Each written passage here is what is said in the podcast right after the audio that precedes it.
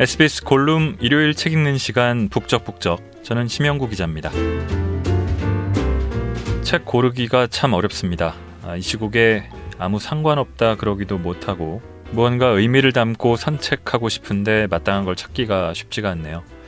이 잠시 취재 현장을 떠나 있지만 저도 기자이다 보니까 이 북적북적도 일종의 뉴스 콘텐츠처럼 생각하고 접근해서 그런 것 같습니다. 이 뉴스 가치에서 중요한 한 가지가 시의성이니까요. 그런 면에서 지난주 조지현 기자가 읽었던 나의 한국 현대사, 특히 87년 항쟁 낭독은 말 그대로 무릎팍을 탁 치게 만드는 그런 선정이었다고 생각했습니다. 그래서 제가 국립 끝에 생각해 본 게 헌법이었습니다. 이 헌법 읽어보셨습니까?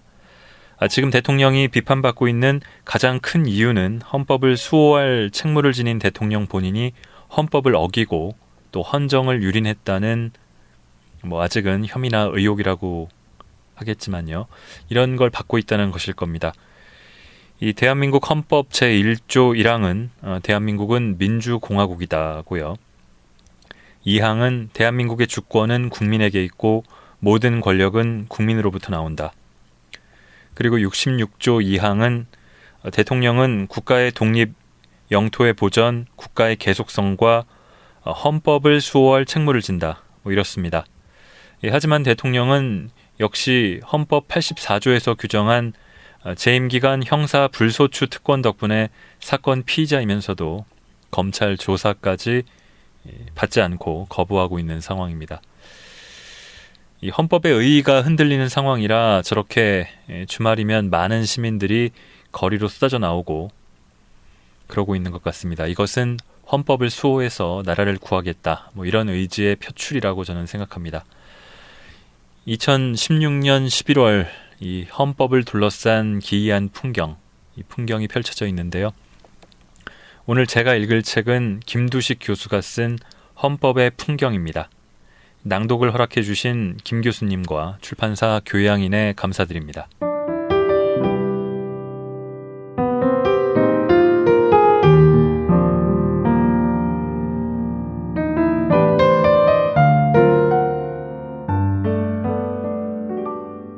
이 책이 처음 나온 건 2004년입니다. 이 노무현 전 대통령이 사서 읽은 뒤에 극찬했다는 평가까지 더해지면서 많이 팔렸습니다. 스테디셀러가 됐고요. 꾸준히 팔렸던 책인데 2011년에 개정 증보판이 출판됐습니다. 어, 노 대통령 서거 이후죠. 그 뒤로도 5년이 흘렀으니 이 당시에는 생생했을 사례들이 지금은 좀 어색한 면도 적지 않습니다. 하지만 김두식 교수가 책을 쓰게 됐던 계기는 지금도 유효하다고 생각합니다. 이 머릿말의 일부부터 읽겠습니다.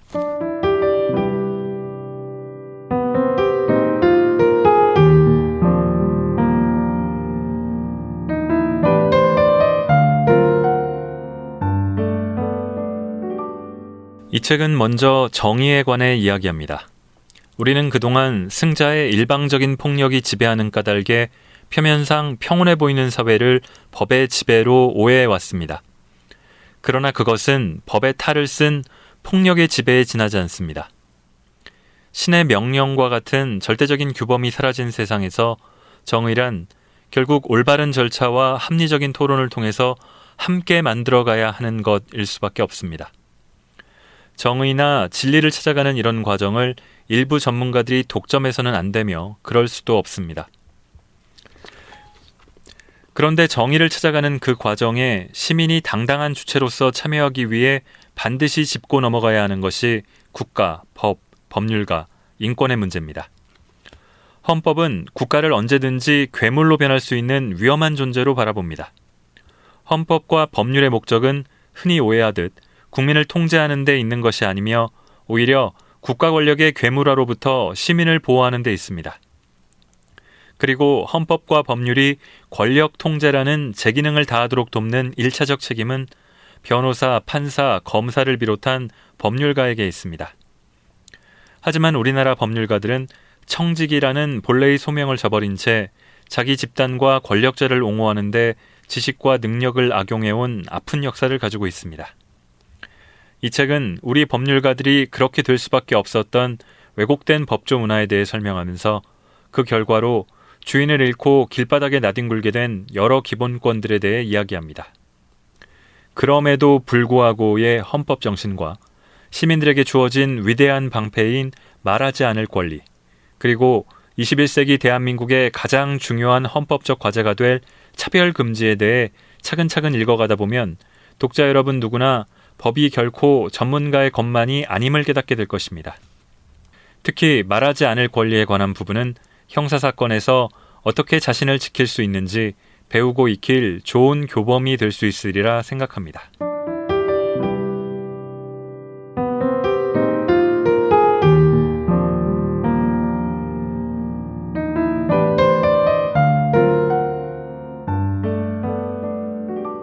자, 법률가만의 문제가 아니겠습니다만 법률가들에게서 유독 심해 보이기도 합니다. 이 특권 의식 문제입니다. 아, 김 교수는 이후 불멸의 신성가족이라는 제목으로 이 부분에 대해 별도의 책을 쓰기도 했는데요. 아, 김 교수님이 검사를 그만두고 학교로 온 주된 이유기도 하답니다. 본인의 경험을 진하게 담고 있는 법률가의 탄생 이 장에서 역시 일부분을 읽겠습니다.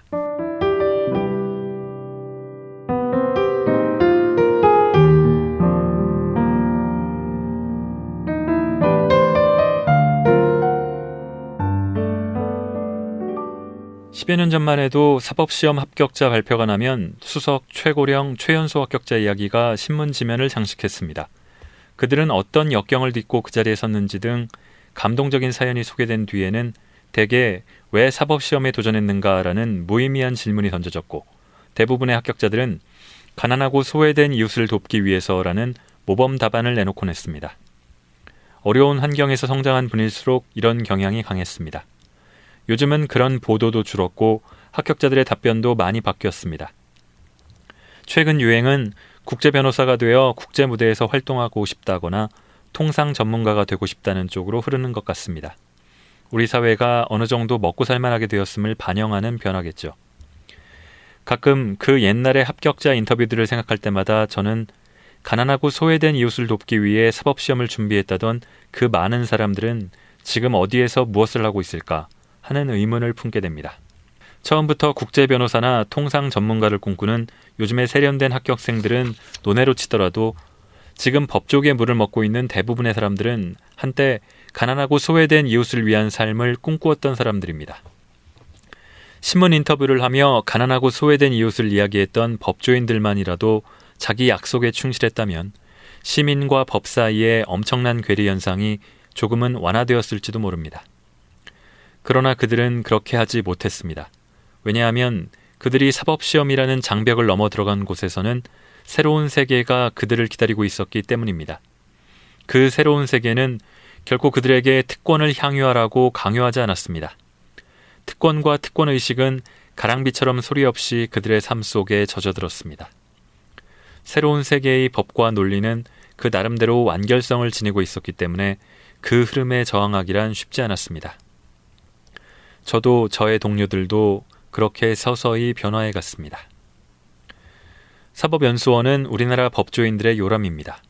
서울대 사법대학원에서 사법시험 합격생들을 위탁받아 교육하던 1970년대 이전의 법조인들을 제외하면 현재 우리나라에서 활동하는 대부분의 법조인들이 사법연수원에서 공부한 사람들이죠. 제11회 사법시험 출신들이 사법연수원 제1기생이 되었기 때문에 사법시험 횟수와 사법연수원 기수 사이에는 10년의 차이가 있습니다. 따라서 1991년 시험에 합격한 제 경우 사법시험으로는 33회이고 사법연수원은 23기가 됩니다.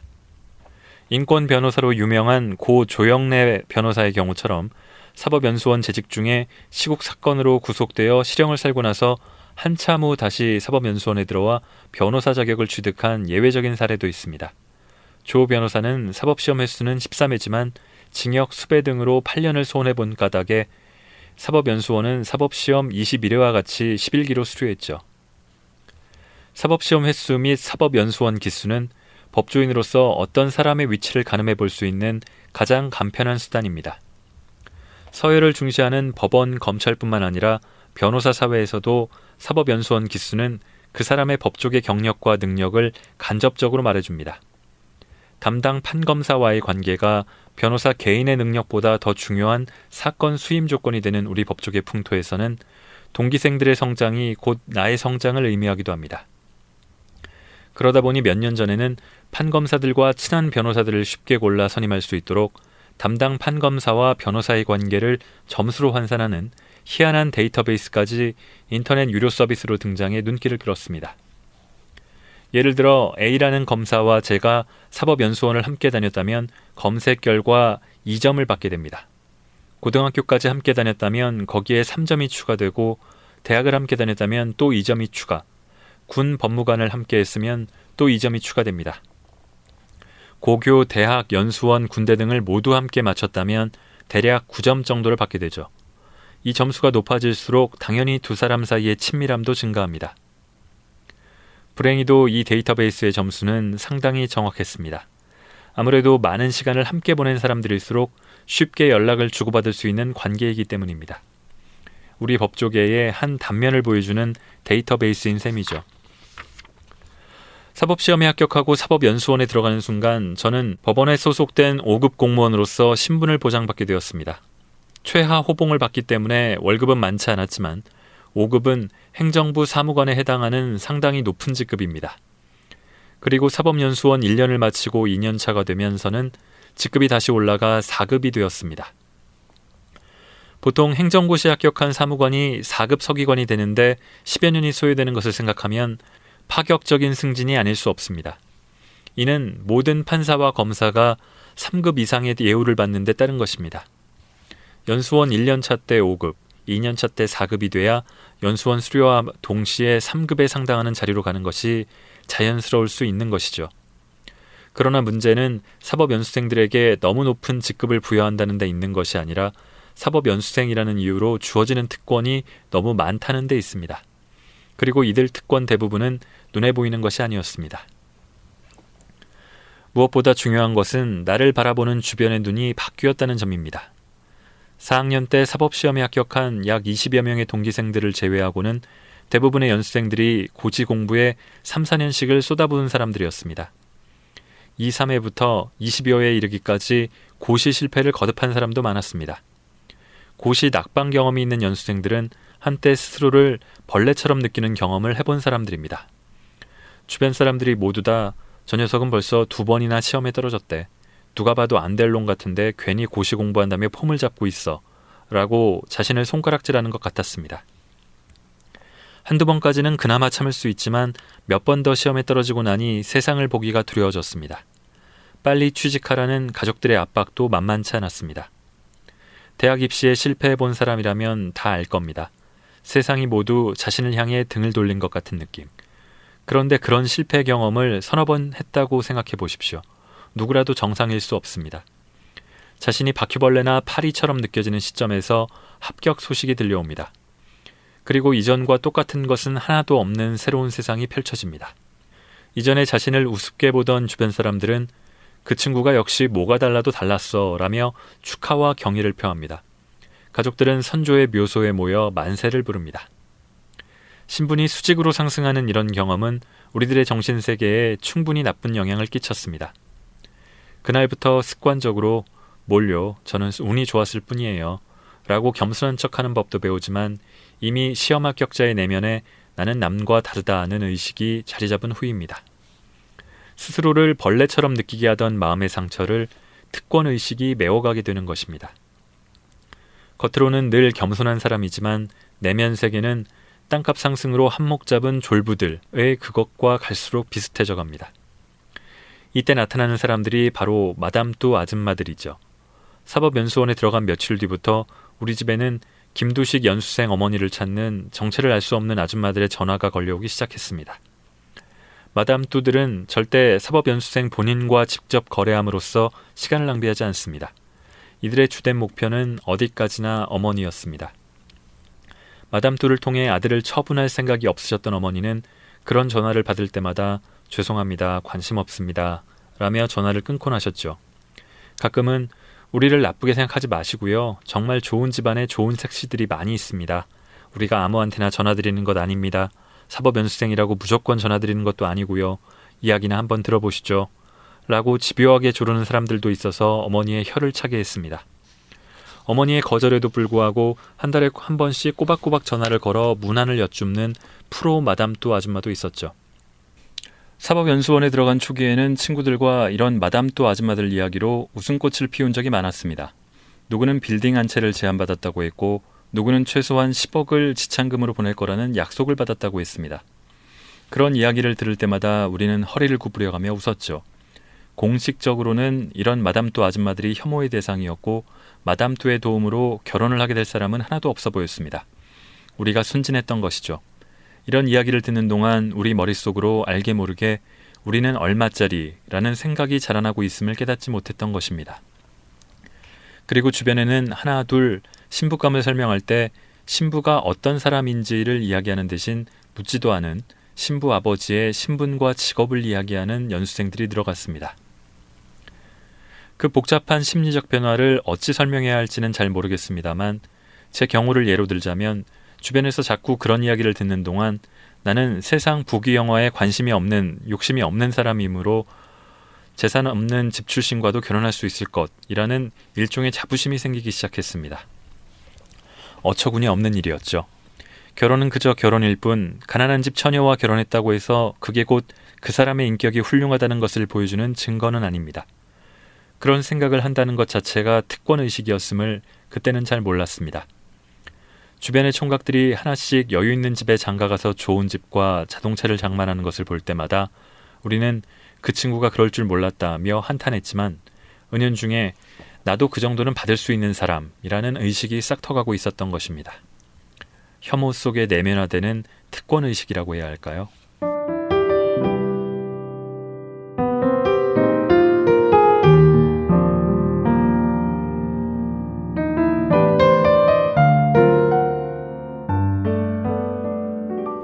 여기서는 계속 이어지는 어, 군 법무관 훈련을 받던 시절의 경험담 또 놀랍도록 생생한데요. 재미있기도 하지만 이 부분은 직접 읽으시라고 넘어가겠습니다. 이 본론격인 헌법 이야기로 가보겠습니다. 6장 그럼에도 불구하고의 헌법 정신입니다.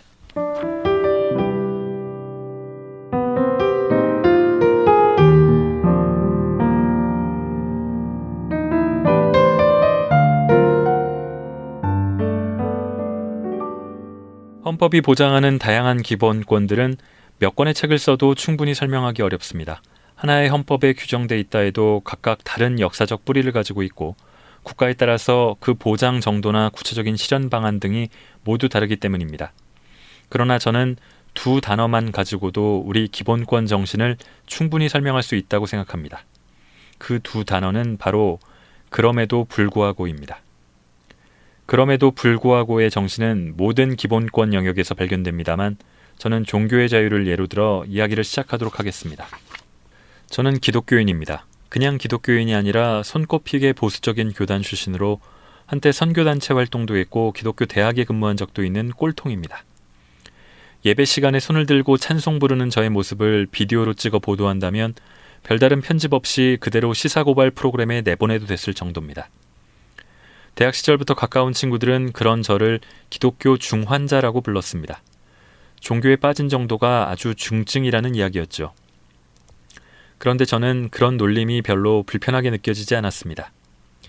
이왕 환자, 신자가 되려면 중환자가 되어야지 어중이 떠중이가 되려면 차라리 안 믿는 것이 낫다는 생각 때문이었습니다.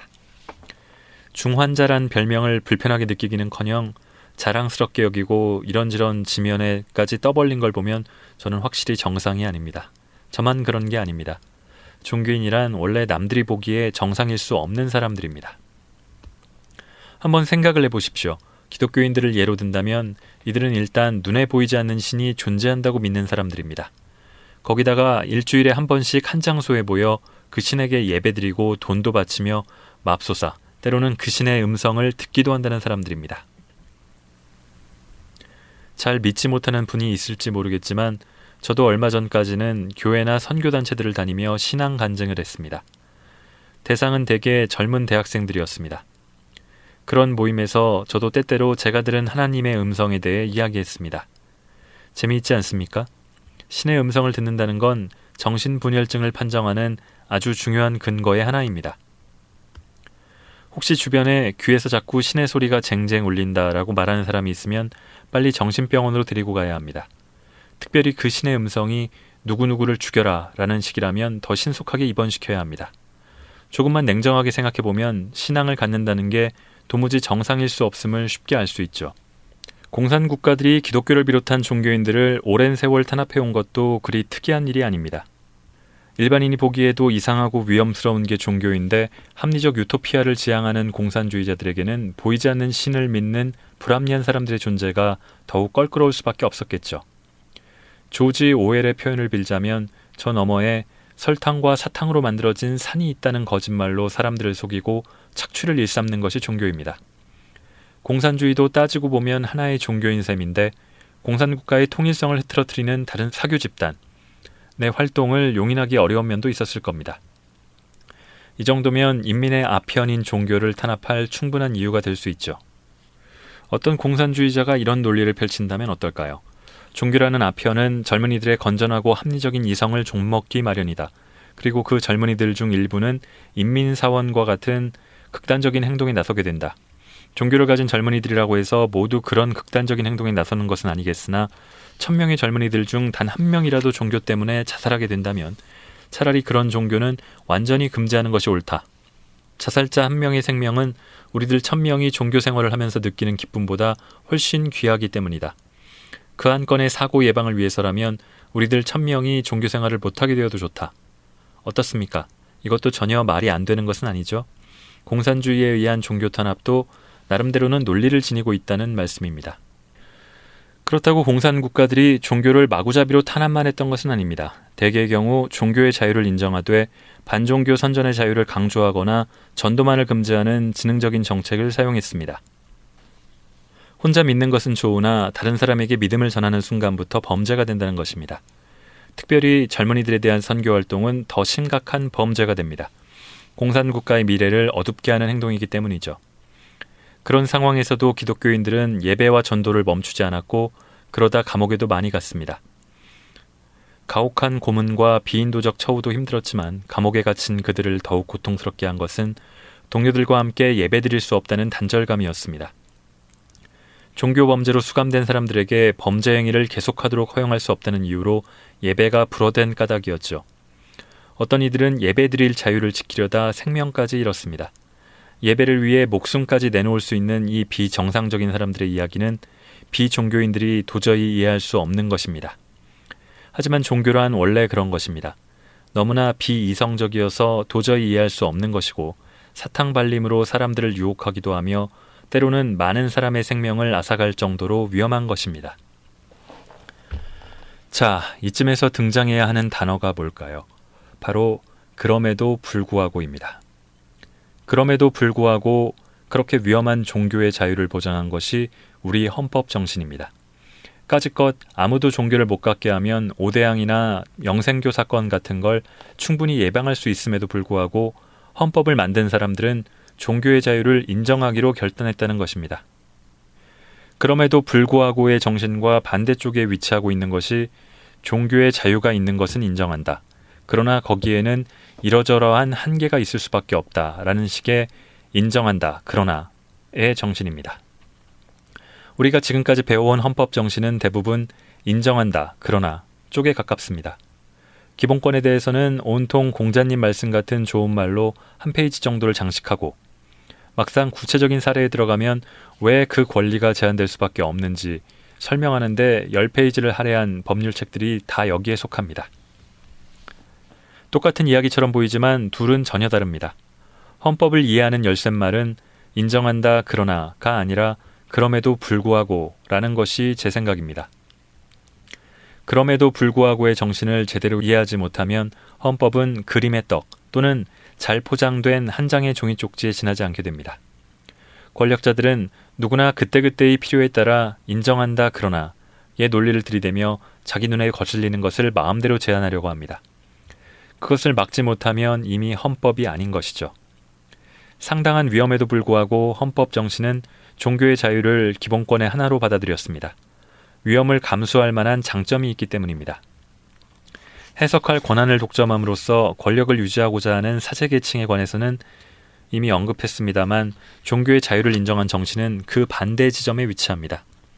평신도들에게도 성경을 읽고 해석할 권리를 인정한 개신교의 종교개혁 정신과 일맥상통하는 것이죠. 이단 종파를 막고 교리의 통일성을 유지하기 위한 가장 안전한 방법은 최고기관에서 성경 해석권을 독점하고 다른 평신도들은 모두 그 해석을 따르도록 하는 것입니다. 그리고 그 교리에 어긋나면 모두 이단으로 처벌하면 됩니다. 그러나 개신교는 그런 손쉬운 방법 대신 모든 평신도가 성경을 읽고 해석할 권리를 인정함으로써 사제 계급의 특권을 부인하는 방식을 선택했습니다. 물론 우리나라 개신교 목사들은 가톨릭 신부 이상으로 성경 해석을 독점하고 있습니다. 제2차 바티칸 공의회 이후의 가톨릭은 교리 문제에서도 개신교보다 개방적인 입장을 보여줄 때가 많죠. 당장은 혼란스러워 보이지만 신이 인간에게 부여한 자유의지를 실현하는 진리의 길이 바로 평신도 성경 해석권 인정에 있다고 확신했기 때문이었습니다. 저는 이게 올바른 선택이었다고 믿습니다.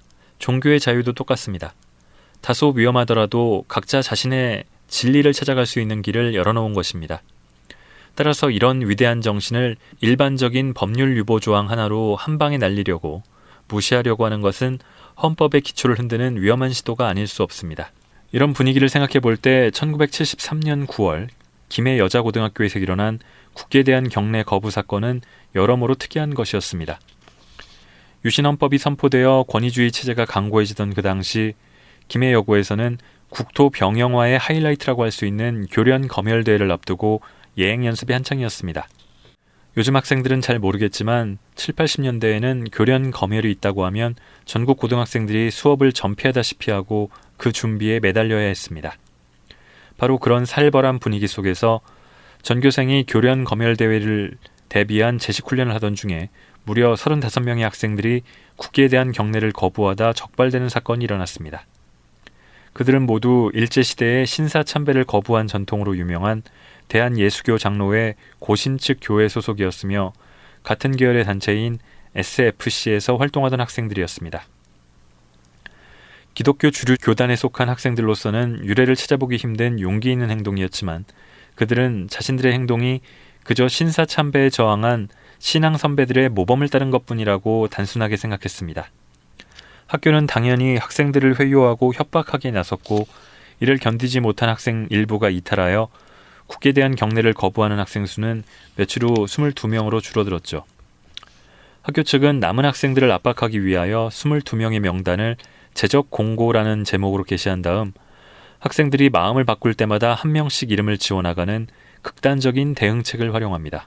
마지막까지 여기에 저항한 학생들은 모두 6명이었고 학교 측은 이들에게 제적 처분을 내리게 되죠.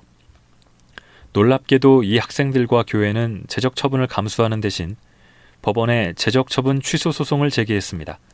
그러나 이 용감한 도전에 대한 대법원의 응답은 어처구니 없을 정도로 단순했습니다.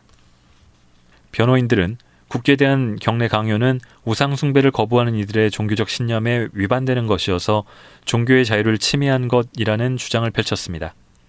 이에 대해 대법원은 이 제적 처분이 종교적인 신념을 그 처분 대상으로 삼은 것이 아니라 나라의 상징인 국기의 존엄성에 대한 경례를 우상 숭배로 단정하고 그 경례를 거부한 원고들의 행위 자체를 처분 대상으로 한 것이므로 헌법이 보장하고 있는 종교의 자유가 침해되었다고 볼 수 없다라는 원심의 논리를 그대로 받아들입니다. 우상 숭배를 이유로 국기에 대한 경례를 거부한 학생들의 외적 활동을 처벌한 것뿐이지 그걸 믿는 학생들의 내면적 신앙을 침해한 것은 아니라는 논리입니다. 뒤이어 나오는 대법원의 설명은 거의 폭탄 선언에 가까운 것입니다. 한번 들어볼까요? 원고들은 김해여고의 학생들로서 모름지기 그 학교의 학칙을 준수하고 교내 질서를 유지할 임무가 있을진데 원고들의 종교의 자유 역시 그들이 제약하는 위 학교의 학칙과 교내 질서를 해치지 아니하는 범위 내에서 보장되는 것이라는 취지에서 원고들이 그들의 임무를 저버림으로써 학교장인 피고로부터 이건 징계 처분을 받음으로 인하여 종교의 자유가 침해되는 결과를 초래하였다 하더라도 이를 감수할 수밖에 없다 할 것이고 그들의 신앙에 차별 대우를 받은 것도 아니라고 볼 것이라고 하였음은 그대로 수긍되어 정당한 판단이라 할 것이고 종교의 자유와 평등의 원칙에 관한 헌법의 규정을 위반하였거나 그 법률을 위배한 위법이 있다고 볼 수 없다. 이 논리를 그대로 따르자면 헌법상 보장된 종교의 자유와 학칙이 부딪힐 때마다 항상 학칙이 승리한다는 이야기밖에 안 됩니다. 그 다음은 더 압도적이죠. 어, 대법원의 말투가 좀 익숙하지 않은 만큼 쉽게 정리를 하면 이렇습니다. 원심 판결이 잘못되었다고 잘못된 것 하나도 없어. 종교의 자유 좋은 이야기지. 우리도 그건 다 인정해. 그러나 종교의 자유도 어디까지나 내면에 머물 때만 보호를 받는 거야. 거기다가 학생이면 학칙을 지켜야 할 거 아니야. 종교의 자유도 학칙 범위 내에서 인정되는 거지. 또 얘들을 그냥 놔두면 다른 애들도 국기에 대해서 갖고 있는 경건한 마음이 상처를 입을 것 아니야. 그러면 질서가 엉망이 되는 것이고. 그뿐이야?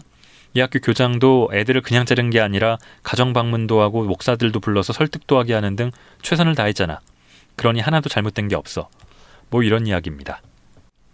이 판결 어디에서도 그럼에도 불구하고의 정신은 찾아볼 수 없습니다.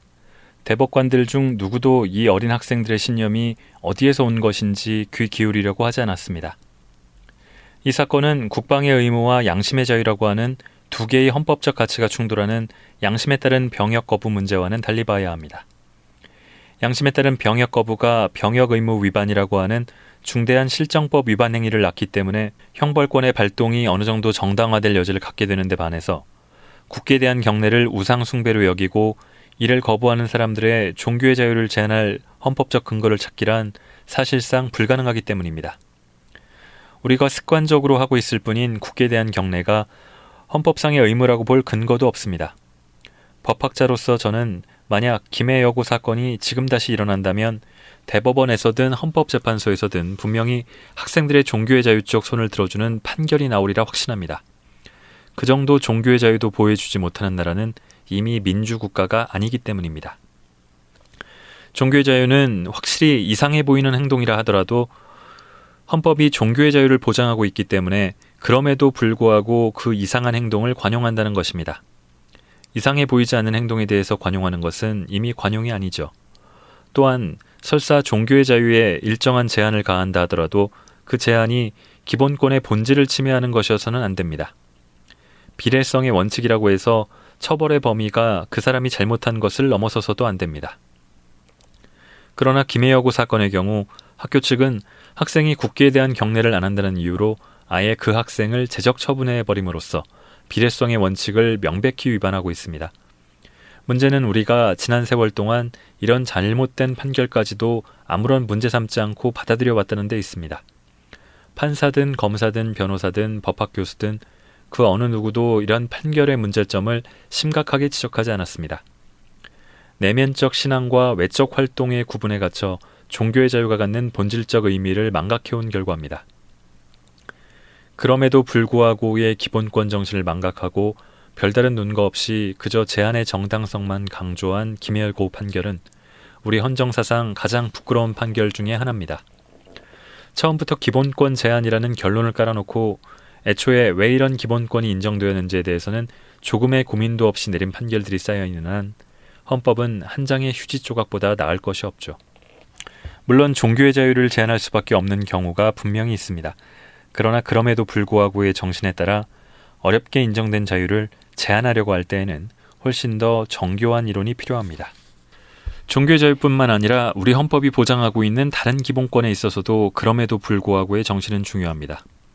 이와 관련해서 생각해 볼 수 있는 것이 우리나라에서 가장 열악한 대접을 받고 있는 사상 또는 양심, 즉 공산주의의 문제입니다.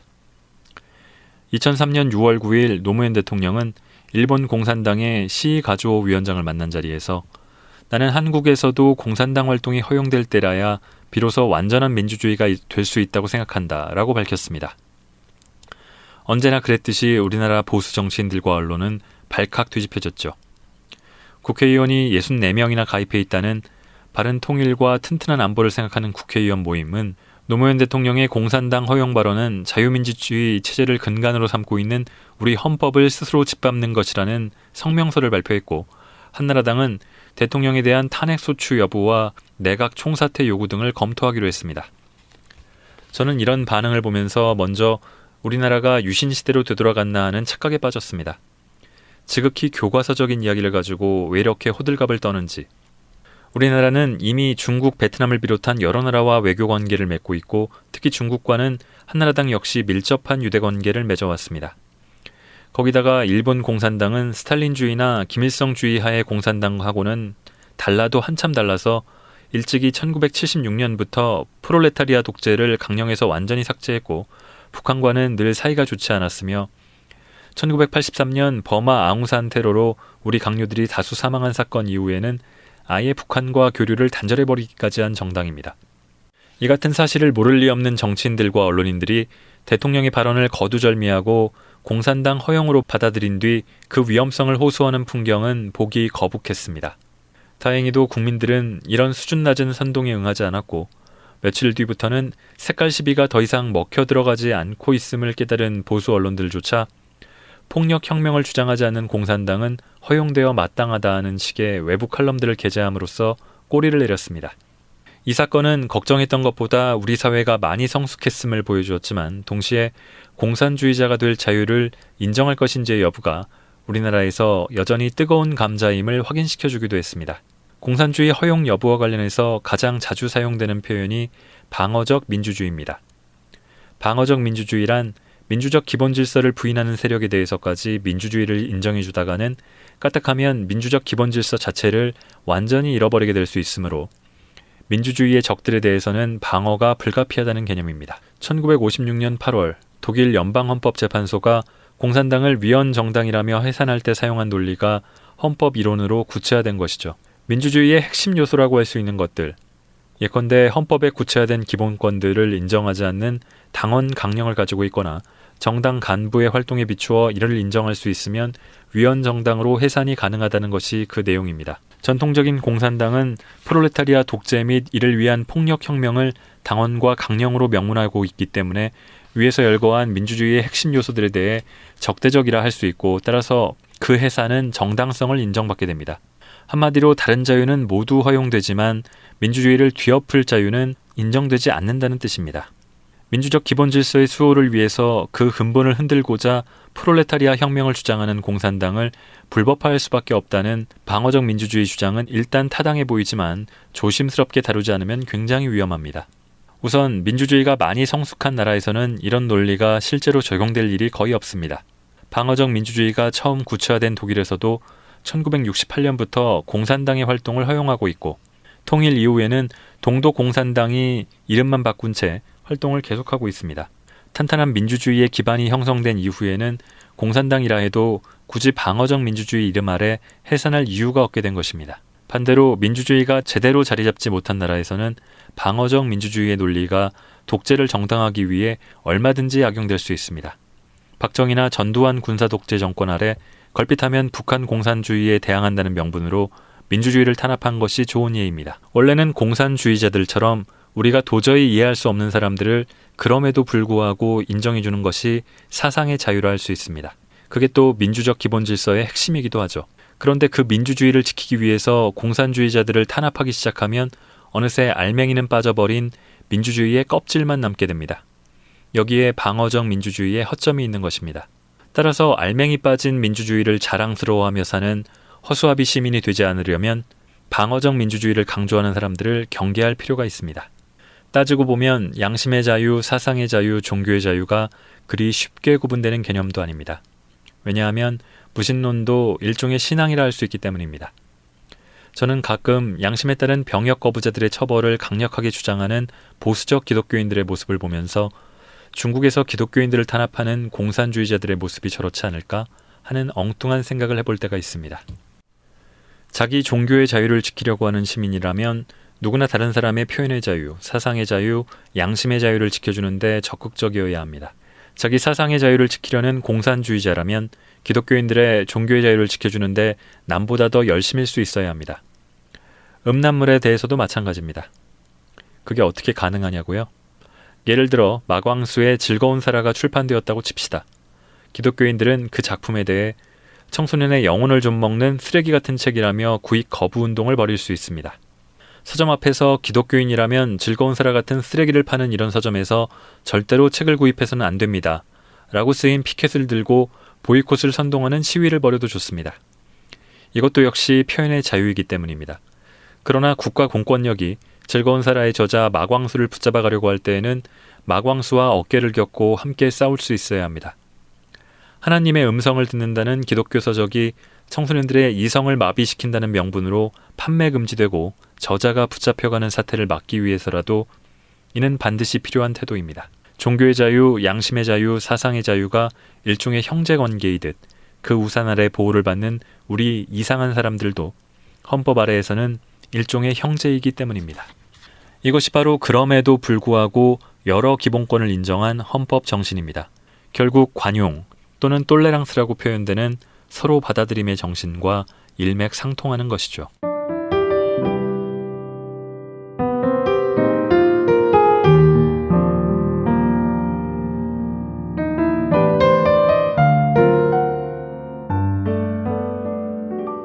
제 오랜 친구가 수년 전 저에게 헌법 책을 선물해 준 일이 있습니다.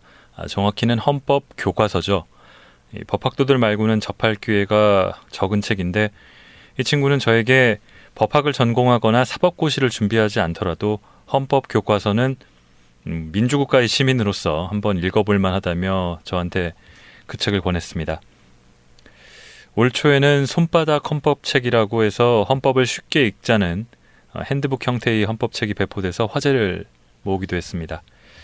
이 87년 6월 항쟁의 산물인 현재의 헌법이 왜 소중한 건지 또 헌법 수호의 책무를 지닌 대통령이 이를 위반한 혐의가 왜 무거운 건지 이 헌법이 담고 있는 가치를 이해하면 할수록 더 잘 알 수 있으리라 생각합니다. 헌법 교과서보다는 저도 다 읽지 않았습니다. 이 헌법의 풍경이 더 읽기 쉽고 재밌습니다. 이 김두식 교수가 쓴 다른 책들도 소개할 기회가 닿았으면 좋겠습니다. 이 지난주 들으신 분들은 참 아쉬워하셨던 대로 조지현 기자가 당분간 북적북적을 떠났습니다. 아, 벌써부터 빈자리가 크고 어깨는 무겁습니다. 어쨌거나 아, 신간과 구간을 섞어가면서 다양한 책을 소개하되 제 나름의 의미를 담아보면서 읽으려고 합니다. 책과 함께하는 편안하면서도 재미있고 더하여서 의미도 있는 시간 됐으면 하는 바람입니다. 일요일엔 북적북적 감사합니다.